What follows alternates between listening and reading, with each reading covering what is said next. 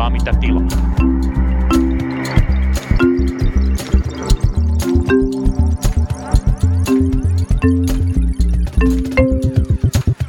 Rattoisaa perjantajaamua teille ja hyvää keskiviikkoiltapäivää meille. Punakulmaankin tällä kertaa sinikulma. Me olemme tulleet porvarilliseen idylliin tänne Engelin kaffilaan tähän Senaatintorin laidalle. Ollaan tosiaan vieraalla maalla. Tervetuloa kanssani tähän lähetykseen Lauri. Terve Tuomas. Ja tervetuloa Juho Romakkaniemi, keskuskauppakamarin toimitusjohtaja. Kiitos paljon kutsusta. Mahtava homma. Käydään tosiaan ensin läpi, kuten aina, niin politiikan tapahtumia, mitä tässä nyt on mennyt, ja sen jälkeen siirrytään puhumaan vähän enemmän keskuskauppakamarista ja Juho Romakkaniemestä, mutta miltä teidän mielestänne nyt maailma näyttää? Tuntuu, että Euroopassa on niin sanotusti putkiremontti edessä. Niin, näköjään.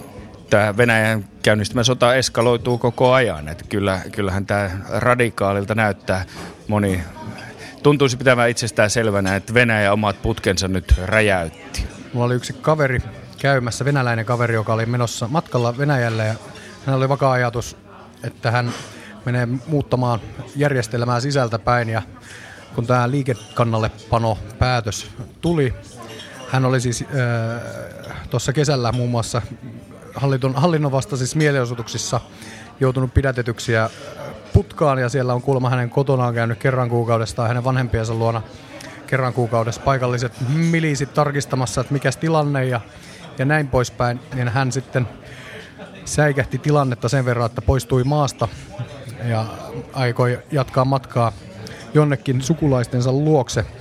Mutta ilmeisesti tämä liikekannallepano on laajemminkin osallistunut, onnistunut Venäjällä siinä mielessä varsin hyvin, että ollaan lähes 300 000 miehessä, jotka ovat jo rajojen yli paineet, ettei tarvitse tähän osallistua.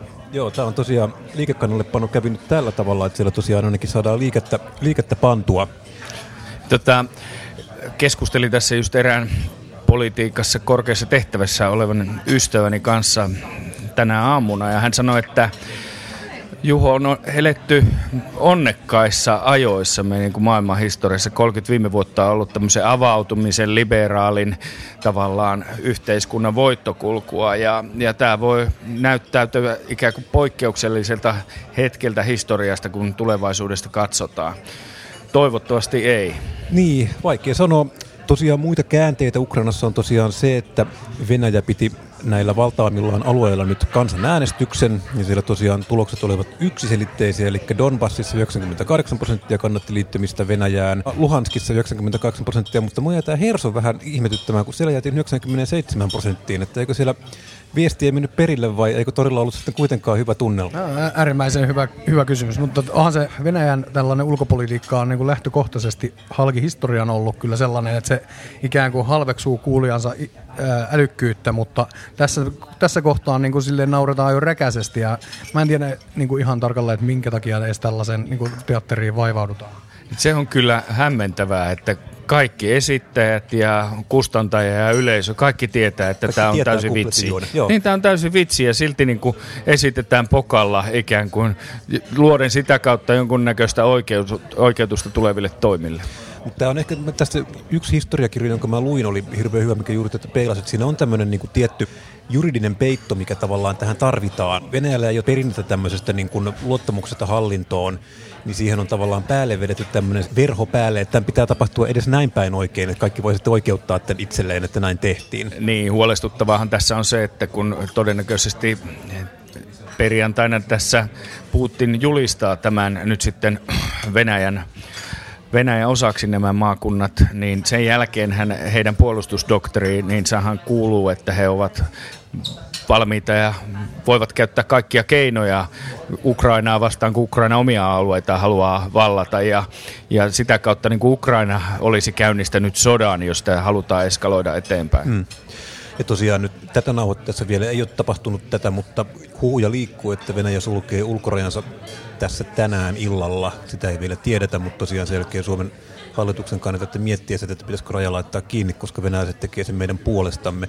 Tämä on asia, mistä mä en oikein osaa olla. Mä oon niin vähän kahta mieltä, että pitäisikö meidän sulkea tai olisiko se niin kuin järkevää sulkea Venäjän raja vai ei. Tietysti tämä on niin vähän akateeminen kysymys, kun se menee kiinni ihan automaattisesti, mutta mä en oikein osaa sanoa tähän. Mitä mitä te olette? Mä ymmärrän hyvin sen ihmisten närkästyksen siitä, että sotaa käyvä Venäjä, sieltä tulee turistit joko Suomeen tai sitten Suomen kautta lentää Italian villoille ottaa Brunaa, mutta sitten samaan aikaan, ää, kun usein monet kommentaattorit sanoo, että sinne pitäisi jäädä niin kuin hallintoa vastustavien ihmisten ikään kuin keikauttamaan se järjestys uuteen uskoon, niin mun mielestä se on sellainen ehkä tietynlainen... Se on vähän paljon pyydetty ihmisiä. Niin, no siis se on ehkä semmoinen, kun siellä kuitenkin on vuosikymmeniä, ellei jopa vuosisatoja ikään kuin ku, ku, kulttuuri tällaisessa tietynlaisessa, niin kuin, no voi puhua suoraan alistamisesta, ää, jonka seurauksena sitten siellä tällaiset niin kuin mekanismit, jotka meille ehkä tällaisessa tietynlaisessa niin kuin suvakkivaltiossa on itsestään selviä. Eli se, että niin kuin minun mielipidettäni pitää kuunnella, niin sellaisia ei kaikilla vaan ole. Oikeus, kaikilla on oikeus minun mielipiteeseen. Tässä, tässä, on, tässä on totta, niin kuin, useimmissa asioissa hyviä argumentteja puolesta ja vastaan eri puolilta, ja, mutta kyllä mä silti sanoisin, että äänin 3-1 minäkin omat argumenttini osoittaa siihen, että, että raja olisi kannattanut sulkea synkronissa yhtä aikaa Baltian maiden ja Puolan kanssa ja ikään kuin samoin perustein. Silloin me ei olisi jouduttu tämmöiseen omituiseen taas limboon ja nythän niin kuin Venäjällä on seurattu, että no mitä Suomi tekee erikseen. On, on tavallaan jouduttu hankalampaan paikkaan kuin olisi ollut tarvetta. Mm. Vielä ennen kuin mennään Juho Romakkaniemen keskuskauppakamari, niin mä palaan tähän, mistä puhuttiin aivan ensimmäisenä. Eli tosiaan eilen kävi ilmi, että Venäjä tai joku valtiollinen toimija, mikä nyt täytyy olla Venäjä, on tosiaan räjäyttänyt nämä Nord Stream kaosputket sillä tavalla, että siellä... Ei siellä ollut mursu tai äh, mahdolliset pelikaani. Ellei siellä sitten ollut joku pelikaani, joka meni turbiinista läpi, mutta tosiaan nyt tilanne on siis se, että kaikki viittaa siihen, että Venäjä on tehnyt nyt tämmöisen niin infrastruktuuriin kohdistuvan sotilaallisen iskun NATO-valtioita vastaan, eli Tanskaa, Norjaa joiden alueella tämä kaasuputki kulkee. Niin... Teknisesti nehän oli niin kuin alueiden ulkopuolella. No joo. Niin kansainvälisillä vesialueilla ja, ja tota, tätä on niin kuin hirveän hankala ymmärtää tämän toiminnan logiikkaa, koska jos Venäjä olisi niin sanotusti pitänyt vaan vaan ne, ne hanat kiinni, niin se olisi voinut vielä luoda semmoista ajattelua vaikkapa Saksassa, että siellä olisi voimistunut talven tullessa ja kaasun saannin vaikeutuessa, että pitäisikö tässä jotain myönnytyksiä tehdä. Nyt se ikään kuin vetäisi itse letkut irti, mutta Venäjän toimintalogiikka on monesti hankalaa ja tällä todennäköisesti jonkunnäköistä uutta eskalaatiota, hyväksyttävyyden rajaa tässäkin kriisissä haetaan. Venäjä tietää sen, että Eurooppa on haavoittuvainen tälle energian hinnan nousulle ja kansalaiset alkaa olla jo vähän tyytymättömiä siihen, niin jos tällaisella tempuilla saadaan edes väliaikaisesti, mahdollisesti jopa pidempiaikaisesti sille hintaan lisää, niin, kun, niin se tietysti vaikeuttaa tilannetta täällä entisestään. Ja heillä ei ole tietysti tällä hetkellä mitään intressiä sitä tilannetta helpottaa. Ei, ja sitten kyllä tässä nyt selkeä tämmöinen niin kuin varoitus sieltä päin on, että heillä on niin kuin kyky ja halu tosiaan iskee niin kuin näihin niin kuin infrastruktuurikohteisiin Euroopassa. Että on niin kuin tämmöinen niin kuin voiman näyttö. Ja toimihan tämä sillä tavalla, että heti pomppasi kaasun markkinahinnat ja futurit ylöspäin. Miettii, että mitä se tarkoittaa, niin se tarkoittaa sitä, että markkinoilla joku oli ehkä toivonut ja uskonut, että sieltä Venäjältä voisi sitä kaasua tulla niin, niin se toivo hävisi. Että toisaalta sitten alettiin pelätä, pelätä, että tällä myös näytettiin, että on kyky iskeä muihin putkiin, vaikkapa Baltic Connectorin Suomen ja Viron välillä tai tai sitten tuonne Norjan ja Euroopan yhdistäviin putkiin tavallaan se tekninen kyky on olemassa. Niin. Joo, kiinnostavaa nähdä, että miten EU-maat sitten tähän niin kuin reagoi. Toki nämä diplomaattiset kommervenkit on omanlaisensa, eli Tanska valtio ilmoitti jo, että Tanska valtio aikoo olla yhteydessä Venäjään, mikä ei kuulosta erityisen radikaalilta, mutta tietysti näissä tilanteissa ja näissä merkeissä se sitä eittämättä on, mutta ei tilanne nyt ainakaan ole helpottamassa tämmöisen hullun tempun jälkeen. Ei, mutta hei, nyt ollaan käsitelty ajankohtaisia aiheita jälleen kerran, Ukraina, Venäjän tilannetta, Euroopan tilannetta. Mennään, meillä on tällä kertaa nyt vieras täältä, niin kuin, voiko sanoa, sinisestä leiristä. Kyllä, tältä puolen siltaa kulmassa. suorastaan. Ollaan siis pitkän sillan tällä puolen ja, ja meillä on tosiaan vieraana Juho Romakkaniemi, keskuskauppakamarin toimitusjohtaja. Ja ehkä tällaisena pienenä alustuksena keskuskauppakamarista, niin mä luulen, että aika monella ihmisellä se ei ole silleen ollut tutkalla ää, putiikki ennen sinun aikaasi siellä. Olet ottanut aika näkyvän, niin kuin, näkyvän profiilin siinä ää, julkisina keskustelijana, keskuskauppakamarin toimitusjohtajana. Niin, ja var, usein ehkä jopa hieman poleemisenakin, jos, jos näin voi sanoa. Ja haluaisinkin kysyä sinulta, Juho Romakkinen, että oletko sinä häirikkö? No sehän pitää yleensä varmaan arvioida jonkun muun, mutta tapani toimia yleensä se, että, että pitää puhua asioista niiden oikeilla nimillä, miten ne asiat on ja, ja myöskin omat näkemyksensä ja mielipiteensä niin avoimesti kertoa. että meillä sanotaanko tämmöistä hyssyttelyn kulttuuria on liikaa. Et, et me, Suomi kaipaa vähän ravistelua ja silloin tällöin pitää kertoa suoraan, mikä meillä on vikana ja miten se korjataan. No, puhutaan asioista niiden oikeilla nimillä ja puhutaan keskuskauppakamarista oikealla nimellä. Mikä se on ja mitä se tekee? Keskuskauppakamari on 105 vuotta vanha jär, järjestö, jolla on 19 kauppakamaria on ympäri Suomen ja se on itse asiassa Tsaarin väliaikaishallituksen pääministeri Kerenskin asetuksella ennen Bolshevikin vallankumousta. Eli joku peruste. hybridioperaatio. Hybridioperaatio tänne perustamiseksi ilmeisesti. Sit ja, ja se on niin kuin erittäin vanha järjestö sinänsä ja, ja, ja pitkin niin kuin Suomen historia ollut monessa vaiheessa suurimman osan ajastaan vaikutusvaltaisin tai vaikutusvaltaisimpia järjestöjä tässä maassa. Kun Lauri sanoit, että ei ole niin kuin hirveästi kuulunut ehkä ennen mun aikaa, niin, niin, niin täällähän on Suomessa ollut tämmöinen viimeiset 3-40 vuotta semmoinen työmarkkinakeskusjärjestöjen tavallaan kulta-aika ja, ja semmoinen keskittyminen ja kolmikannassa tehtyjä päätöksiä. Ja, ja se, on, se on tällä viime vuosikymmenellä lähtenyt purkautumaan ja, ja, ja keskuskauppakamari... Tai niin kuin me sanomme, rapautumaan. Uusi, uusi, niin, uusi tuleminen liittyy ehkä osittain myös siihen, että, että tota, yritykset tässä maassa on myös halunnut itselleen sellaisen niin kuin äänitorven ja, ja, ja keskustelijan, joka, joka tota, ajaa riippumatta tästä kolmikannasta ja työmarkkinajärjestöistä, niin, niin, niin heidän kannattamansa yhteiskuntamallia. Okei, se kuka teille maksaa ja millä tavalla? Paljonko? No yritykset ja yhteisöt, organisaatiot. Meillä on siis kauppa, ovat kauppakamareiden jäseniä 21 000, eli käytännössä samat jäsenet kuin kun EKlla reilu 15 000 jäsenyritystä on melkein kaikki kauppakamareidenkin jäseniä. Meillä on 6 000 päälle, muun muassa metsäteollisuus kokonaan ja pienempiä järjestäytymättömiä yrityksiä. Että olemme melkein kaikilla mittareilla Suomen suurin yritysten ja elinkeinoelämäjärjestö. Ja kauppakamareiden budjettista alle puolta nämä jäsenmaksut edustaa. Että siellä on palveluita, tuotteita, koulutuksia kauppakamareilla ja ja meille maksetaan pientä jäsenmaksuosuutta keskuskauppakamarille. Meidän liikevaihdosta budjetista 6 prosenttia tulee jäsenmaksuista. 94 prosenttia on tuotteita, palveluita, koulutuksia ja tutkintoja. Okay. No, mitä te rahalla sitten teette? Mihin me tarvitaan? Sanoit itse, että on tosiaan iso osa jäsenistä on niin päällekkäin EKssa ja teissä ja kenties Suomen yrittäjissä, niin miten te eroatte näistä? Mitä, mitä te tarvitaan? No, siis Suomen yrittäjät on yksi yrittäjien mikroyritysten järjestö lähtökohtaisesti. Meillä on yli 100 000 jäsentä, josta alle 10 prosenttia on muita kuin yksi yrittäjä mikroyrittäjä. EK on työnantajien, työnantajaliittojen järjestö. Katsoo siitä näkökulmasta yhteiskuntaa. Me ollaan ikään kuin vapaa toimija, joka alueellisesti järjestäytynyt edistämään alueen elinkeinoelämää ja kilpailukykyä. Ja sitten me taas keskuskauppakamarissa edistetään tätä koko Suomen näkökulmasta lainsäädäntöön Helsingissä ja Brysselissä. Joo, me, no nyt me ollaan punakulmassa.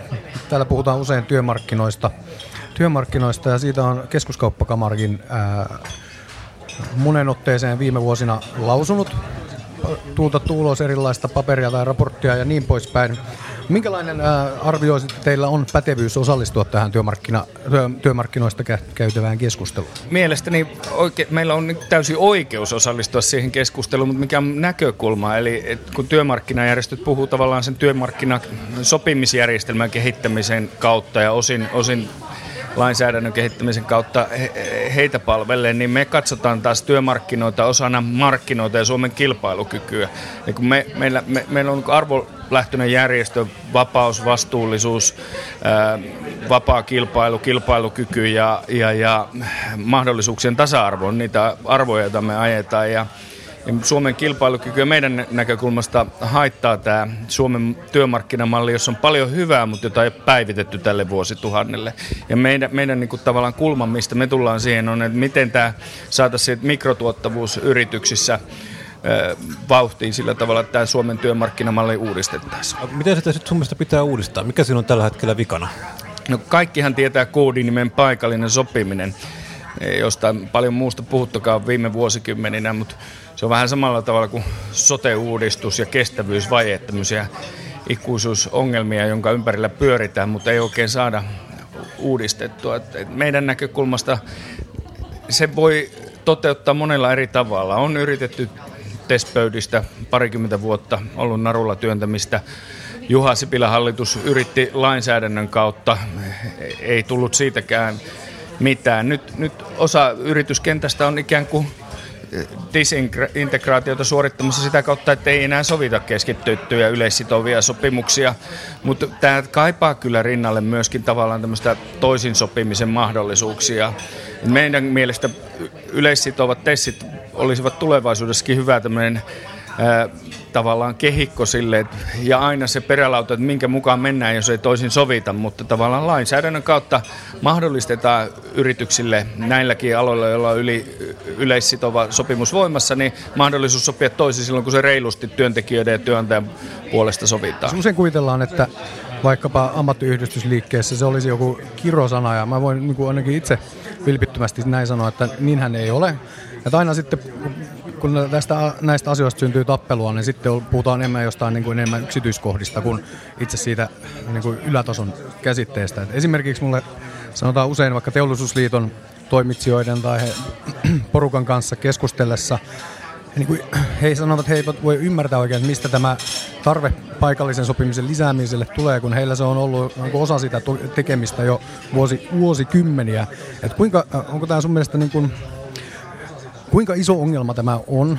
Onko se, niin, kohdistuuko sun mielestä enemmän sit jollekin tietyille toimialoille tai muuta? Kun kuitenkin on selvää evidenssiä siitä, että paikallisessa sopimisessa kuitenkin sitä osataan tehdä. Tuohan se tietenkin on se lähtökohta ikään kuin reilu kaikkien osapuolien näkökulmasta. Niin, no näitä anekdootteja riittää kyllä sitten tuolta niin kuin yritysten puolelta ja myös sit työntekijäpuolelta niin kuin satoja ja tuhansia, jossa se ei ole sitten onnistunut ja ei pystytä TES-järjestelmän puitteissa tai, tai sitten ammattiliiton kieltämänä sopimaan paikallisesti toisella tavalla, mitä TESissä on sovittu, tai edes niitä TESin joustoja käyttämään hyväksi. Ja, ja tämä meidän ajattelu onkin se, että tämän pitäisi olla tämmöisen puitesopimus tavallaan yleissitovien tessien tulevaisuudessa. Ja laissa mahdollistettaisiin, että silloin kun työntekijät yritys, työnantaja siellä paikallisesti kokee, että win-win on toisella tavalla palikat sovitettavassa si, juuri siinä yrityksessä, siinä tuotanto, tuotanto tota, toimialalla jotain tehtävissä parempaa, jolla kaikki voittaa enemmän, niin, niin se pitäisi olla mahdollista. Ja sehän nyt tässä nykyjärjestelmässä ei ole. Että se tavallaan paikallinen sopiminen, mistä sinä Lauri aivan oikein puhut, niin, niin se aina tarkoittaa, että ikään kuin näiden tessien puitteissa sovittuja joustoja, joita sitten voidaan hyödyntää paikallisesti. Mutta kun nämä tilanteet on niin moninaisia, että niissä tesseissä ei kaikkea läheskään pystytä ottaa huomioon. Mä näin jonkun tällaisen Suomen yrittäjän kyselyn, missä kysyttiin, että mitä, niin kysyttiin, että mitä tämä paikallinen sopiminen voisi tarkoittaa. Niin siellä oli siis todella iso prosentti, sanotaanko puolet jopa oli sitä mieltä, että voisi niin joustaa palkoissa vaikkapa alaspäin. Ammattiyhdistysliike näkee, että se TES on tietyllä tavalla se pohjataso ja niin suuri, suurimmasta osasta asioista voidaan kuitenkin sopia, mutta onko se kuitenkin sitten, pitääkö se nähdä tietynlaisena ikään kuin takaporttina sille, että yritetään murentaa tätä ikään kuin vuosikymmeniä rakennettua asetelmaa, jossa mahdollisimman tasapuoliset asetelmat olisivat työntekijä ja yrityksen kesken. Niin suurin osa siitä, mitä tämmöisessä teollisessakin tuotannossa, mitä tuottavuushyötyjä, eli samalla työmäärällä pystyttäisiin saamaan enemmän aikaa, niin ne ei liity palkkaan. Että, että palkassa säästäminen on typerää, koska kyllähän yritysmaailmakin haluaa ostovoimaa tukea ja, ja reilu palkkaus työntekijöille on niin kuin se osansa, se kuuluu sinne. Mutta erilaisilla työaikajärjestelyillä, työaikapankeilla, joustoilla ja, ja, ja muilla, mitkä aina tiedetään kuitenkin sinne yksittäisessä yrityksessä parhaiten, niin, niin ne on niitä asioita, mihinkä pitäisi pystyä puuttumaan silloin, kun molemmat siellä työpaikalla ajattelee, että näin on parempi. Usein myös kuulee puhuttavan, että no voinhan niin kuin paremmin sopia paikallisesti edelleenkin toisella tavalla, että onko tässä heikennyksistä kyse. mun mielestä tämä ei ole niin yksulotteinen jana, että asiat on jossain asiassa paremmin tai huonommin, että ne on niin toisin. Ja sitten se voi olla tämmöinen iso setti tavallaan muuttuja, jotka siitä niin kuin yksiulotteista näkökulmasta jotkut menee huonompaan suuntaan ja jotkut parempaan, mutta se tavallaan kokonaisuus on se, mikä sopii sille paikallisesti paremmin. Ja tämä on vähän niin kuin markkinat siinä mielessä, että, että sitä keskusjohtoisesti on hirveän hankala päättää ja tietää, että mikä siellä toimii, et vaan siellä paikalliset osapuolet parhaimmillaan pystyy sen täydellisen ö, kokonaisuuden sopimaan. Mutta mä jaan tämän huolen tietenkin siitä, että tämä ei saa olla saneluvaltaa, eikä siis semmoista epätasapainosta sopimista. Että sitä tavalla tai toisella pitää aina pitää huoli siitä, että, että, että työntekijöillä on edellytykset sopia ja on mahdollisuus myös olla sopimatta ja mennä niin kuin by the book, jos ei se aidosti ole win-win tilanne. Miten tämä on niin kuin mahdollista, koska kuitenkin se tavallaan se epäsuhta on joka tapauksessa täysin inherentti niin kuin työnantajan ja työntekijän välillä. Eihän tämmöinen niin kuin tavallaan ole missään kohtaa mahdollista kuitenkaan sit niin kuin sopia yhteisymmärryksessä tavallaan ollen tasa-arvoisia sopijaosapuolia. Niin, siis et, kollektiivista sopimista mekin kannatetaan edelleen, että siinä on niin järjestäytyneet työntekijät toisena osapuolena, että se taso on vaan silloin erilainen. Ja meidän mallissa nimenomaan edelleen sovittaisiin yleissitovat tessit, jotka on perälautana sen, siten, siten, että sen mukaan mennään, jos paikallisesti ei ole halua tai kykyä sopia toisella tavalla. Ja tietenkään työntekijät voi aina todeta, että ei, ei haluta, ei haluta lähteä keskustelemaan, ei haluta sopia. Ja nykyisinkin itse asiassa työlainsäädännössä taitaa olla paikallisen sopimuksen pystyy irtisanomaan kuukaudessa, jos koetaan, että se ei ollutkaan hyvä jommalle kummalle osapuolelle. Eli tämmöiset turvat pitää rakentaa. Kysytään sitten tällaista vähän niin yleisen, yleisempää tasoa. Teillä on siis keskuskauppakamarissa usein näkemyksiä siitä niin laajemminkin, miten Suomea täytyisi kehittää. Mulle tulee aina mieleen tällaisissa tilanteissa, että kun usein niin kuin valitusvirsi kuuluu, että täällä on kaikki huonommin kuin Ruotsissa tai huonommin kuin siellä tai täällä – että me jäädään siinä ja tässä jälkeen, mutta sitten tosiasiallisesti, kun katsoo näitä niin kuin kansainvälisiä vertailuja, lähestulkoon missä tahansa niin yhteiskunnan onnistumista mittaavassa asiassa, niin Suomi on melkein aina siellä top kolmessa. Onko tässä sun mielestä jonkunnäköinen paradoksi? Vai, vai mittavirhe? vai mittausvirhe vai voiko aina niin kuin tehdä paremmin? No, me nähdään... Halutaanko me korjata asioita, jotka on, ei ole rikki? Te? Ei missään nimessä. Suuri osa asioista Suomessa on kunnossa. Siis se, se tietysti, me keskitytään semmoisen, mikä ei ole, ja me ei myöskään valiteta koskaan mistään, jos meillä ei ole ratkaisua, että miten se pitäisi korjata. Eli, eli valittaminenhän ei johda yhtään mihinkään. Me kesällä julkaistiin meidän ratkaisuja Suomelle hallitusohjelmatavoitteesta 60 sivua 120 rakenneuudistusta konkreettista, mitä Suomessa pitäisi korjata. Ja se johtoajatus meillä on meidän strategian mukainen, että Suomesta pitää tehdä laajan kilpailukyvyn mittariston mukaan uudelleen maailman kilpailukykyisin maa. Tämä meidän hyvinvointivaltio, hyvinvointimalli kustannuksinen on mitotettu siihen, että me ollaan niin arvonlisässä kärkeä. Paitsi onnellisin, niin myös, myös kilpailukykyiset. Tätähän me oltiin ykkösessä top kolmosessa vuosituhannen alussa, mutta sen jälkeen ollaan rapauduttu alaspäin tuonne sinne top 10 paikkeille. Ja, ja meidän tavoitteena, että siinäkin mittarissa ollaan maailman kärkeä tulevaisuudessa, niin silloin meillä on varaa tähän kaikkeen hyvään ja se kustantaa, mikä meillä täällä on. No tästä asiasilosta päästäänkin mukavasti verotukseen. Mitä mieltä olet veroista? Verothan on, verot on loistava tapa kerätä siis yhteiskunnan tarvitsemat tarvitsevat resurssit. Että verotuksen, hyvän verotuksen periaatteet on itse asiassa aika yksinkertaisia. Se pitäisi olla hallinnollisesti keveitä ja yksinkertaista pitäisi olla laajat, tiiviit eh, veropohjat ja maltilliset verokannat, jotka tavallaan on lähtökohtaisesti neutraaleja. Ja, ja, ja sitten ainoita valintoja, mitä sitten kannattaa tehdä, koska verotus on aina menee myös markkinoilla kustannukseksi johonkin, niin, niin tota, sillä on ohjausvaikutus. Niin sitten pitäisi valita, että ikään kuin isossa kuvassa, että mitä halutaan enemmän ja mitä vähemmän, kun valitaan, että mitä veropohjia verotetaan. Ja Suomessa työtä, palkansaajia, työtä verotetaan suhteessa aivan liikaa verrattuna kulutukseen, erityisesti ympäristölle ja terveydelle haitalliseen kulutukseen. Siinä on ehkä niin kuin isoin semmoinen makrotason korjaamisen paikka. Okei, eli työverotusta vähemmän. Mitäs muita kauppa, keskuskauppakamarin mielestä pitäisi tehdä mitä muita säätöjä veroja. Nämä varmaan löytyy sieltä teidän tuota, meidän ohjelmasta. Mutta itse asiassa niin, kun me kysytään tässä... yrityksiltä, meidän yrityskyselyissä, että mitä, mikä teidän niin kuin kilpailukyvyn kannalta keskeisimpiä uudistuksia tai muutoksia olisi, niin sen paikallisen sopimisen rinnalla, niin niin työn verotuksen alentaminen on ei siis yritysverojen, ei siis osinkoverojen, vaan työn verotuksen, niiden työntekijöiden verotuksen alentaminen olisi kaikkein keskeisintä yritysten mielestä.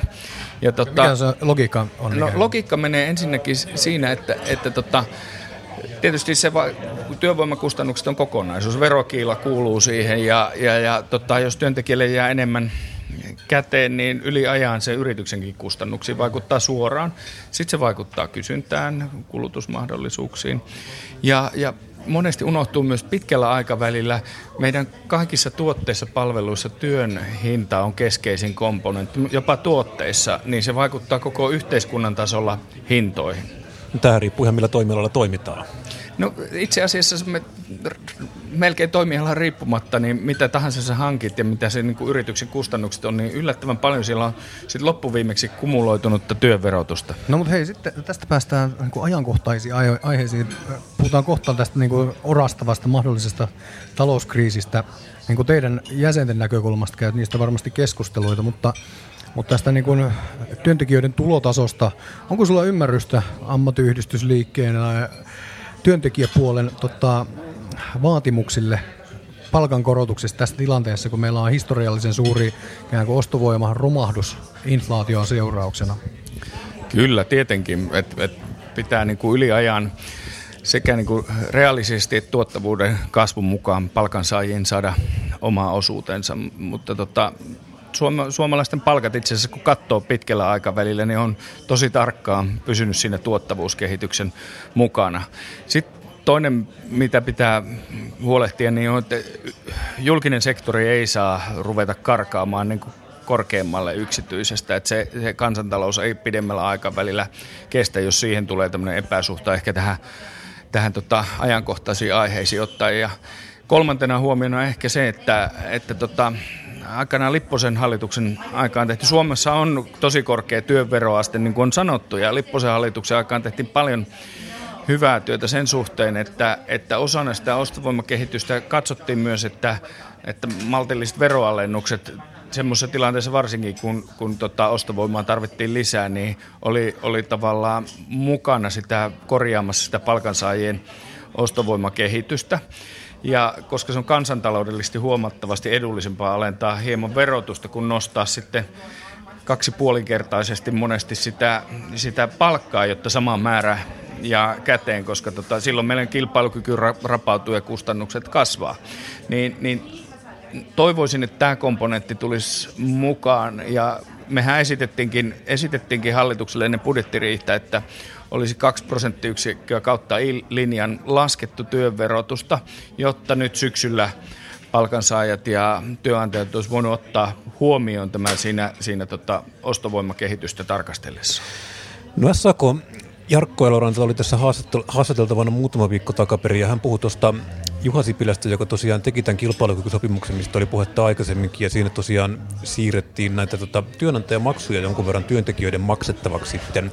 Ja nyt tosiaan Jarkko Eloranta ja viimeksi eilen STTK Antti Palolla on ehdottanut taas, että tehtäisiin niin kilpailukyvyn nimissä tämä toiseen suuntaan sitten, että siirretään tavallaan, otetaan sitä palkankorotuspainetta tavallaan sillä tavalla pois, että siirretään näitä eläkemaksuja takaisin, tai sosiaaliturvamaksuja takaisin työnantajan maksettavaksi. Mikä keskuskauppakamarin mielipide tästä on?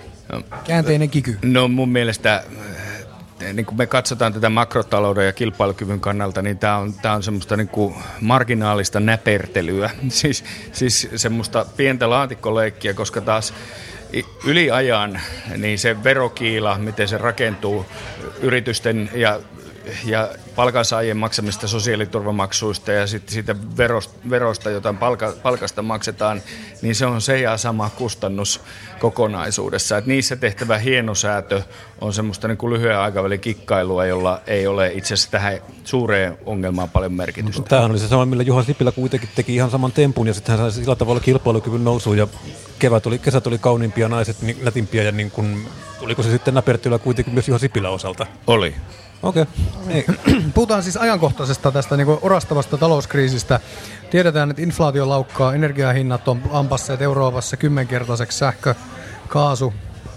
Ää, sen lisäksi sitten toimitusketjut yhä takkua, siis osin tuon Kiinan tota, pandemiapolitiikan vuoksi. Tämä, tänä vuonna niin kun näyttää siltä, että yritysten tulokset on kuitenkin, tai tuloskunto on kohtuullisen hyvä, hyvällä tasolla, mutta niin kuin kiinnitetään huomioon kuitenkin tulevaisuuteen. Ää, sä puhut varmasti päivittäin teidän jäsenten kanssa ja sieltä tulee syötettä, mitä tästä niin kuin tulevasta talvesta ajatellaan, niin miltä siellä näyttää? No, meillä viime viikolla julkaistiin meidän tota, kauppakamarin talous kysely, joka tehdään neljännesvuosittain. 2600 yritystä vastasi siihen. Se on, se on laaji yrityskysely, mitä on. Ja, ja kun verrattiin sitä viime kevääseen sodan syttymisen jälkeen tai kesään, niin tunnelmat olivat heikentyneet entisestään, mutta ei vielä niin kuin semmoista radikaalia romahdusta ei ollut, mutta koko ajan menty synkempään suuntaan. Ja se on aika lähellä varmaan tätä niin kuin ennustelaitoksien yleistä tunnelmaa, että, että vuoden vaihteessa mennään taantumaan, että nähdään miinusmerkkisiä kuukausia, mutta tota, tämä perusskenaario meilläkään ei näytä siihen meidän datan perusteella, että mentäisiin syvään lamaan. Yhtä aikaa on kuitenkin huomattava, että melkein kaikki tavallaan epävarmuustekijät, mitkä talouskehitykseen liittyy, on sellaisia, jotka on niin negatiivisia yllätyksiä toteutuessa, että nyt positiivisia suuntaan on tosi vähän, että riskit paljon heikompaankin ja talouskehityksen syvempään lamaa on ilmeiset. Mutta kuitenkin eikö tämä tavallaan kuva näytä nyt vähän huonolta, että Yhdysvaltain keskuspankki nostaa ohjauskorkoa kaiken aikaa, inflaatio on siellä karussa, Euroopassa on pitkään toivottu inflaatiota, nyt sitä saatiin kerralla sitten vähän enemmän, niin mitä keskuskauppakamarin mielestä nyt näyttää sitten niin kuin tilanne suomalaisilta firmoilta, niin kuin, tai mitä teidän mielestä näyttää, jos suomalaiset firmat on sitä mieltä, että tämä on vähän odottava tunnelma, niin mitä no, tapahtuu? No nyt ei pitäisi hirveästi finanssipolitiikassa, just nyt ei pitäisi tota, löysätä, ei pitäisi lisätä menoja ja jos veroalennuksiakin tehdään, niin pitäisi sitten jostain muualta kiristää pois tällä hetkellä, koska muuten tämä keskuspankkien tavallaan korkojen nosto menee hukkaan, jos yhtä aikaa finanssipolitiikassa painetaan kaasua. Että tämä pitää nyt huomata ensinnäkin.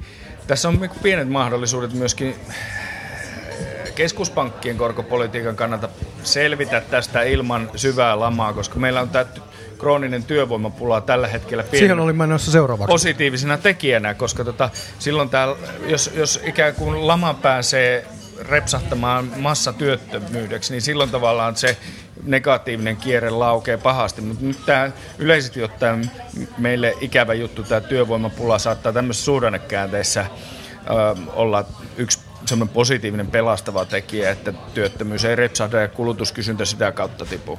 Tässä on mielenkiintoinen, puhuttiin tästä STTK-pääekonomisti Patricio Lainan kanssa pari viikkoa sitten, mutta tosiaan juuri tämä eritapainen suhtautuminen nyt niin kuin 90-luvun lamaan verrattuna taas tähän niin kuin näihin talouskriiseihin, mitä me ollaan nähty tässä nyt viimeisten vuosien aikana. Mä muistan, itse olin vielä nuorena silloin 90-luvulla, mutta muistan kyllä sen laman ja tavallaan sen niin kuin, jonkunlaisen tämmöisen niin kuin moraalisen näkemyksen siihen, että ihmiset on itse omalla holttomuudellaan aiheuttanut lama ja tästä pitää nyt heitä rankaista ja kaikkia pitää sattua ja nyt tosiaan täällä vedetään kynät ja kumit puoliksi, niin kuin, että ollaan niin kuin todella suusäkkiä myöten ja se, miten taas nyt on reagoitu sitten niin kuin pandemian aiheuttamaan sokkiin tai miten on reagoitu niin Yhdysvaltain subprime-kriisiin, oli siis se, että ennen kaikkea ihmisille työnnetään, yrityksille työnnetään niin kuin paljon rahaa, että saadaan kansantalous pidettyä pyörimässä. No, tämä, on, tämä on tietysti nyt ihan, ihan kirsikoista ja meloneista puhumista ja niiden vertaamista toisiinsa, koska... Onko? Siis, no on ehdottomasti, koska eihän Suomella ollut silloin 90-luvun alussa, kun me oltiin taloudellisesti itsenäisiä, meillä oli oma keskuspankki ja me oltiin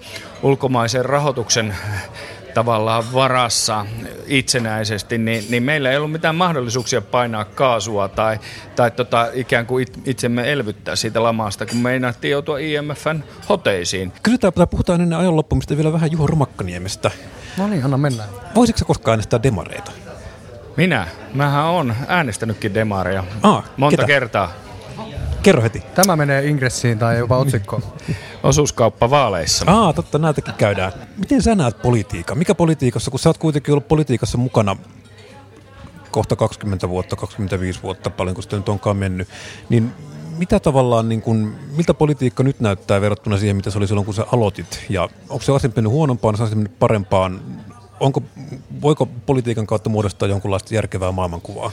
No politiikkahan on, siis politiikka demokratiassa, markkinatalous, liberaalissa demokratiassa ja media on kaikki samanlaisia. Että ne on lyhyellä aikavälillä kuin lottokoneita ja hulmyllyä, mutta niillä on tämmöinen pidemmällä aikavälillä itseään korjaava tavallaan ominaisuus ja se, jonka se tavallaan vapaus ja valinnanvapaus lopulta luo. Ja se kannattaa aina muistaa, että siinä, siinä tota, ikään kuin kunkin aikalaisen silmin se politiikka näyttää semmoiselta arvonnalta, sekoilulta, lehmänkaupoilta, oma edun tavoittelulta ja muulta, mutta yli ajan sillä on tapana rauhoittua ja jälkikäteen nähdään tavallaan se osana semmoista jatkumoa.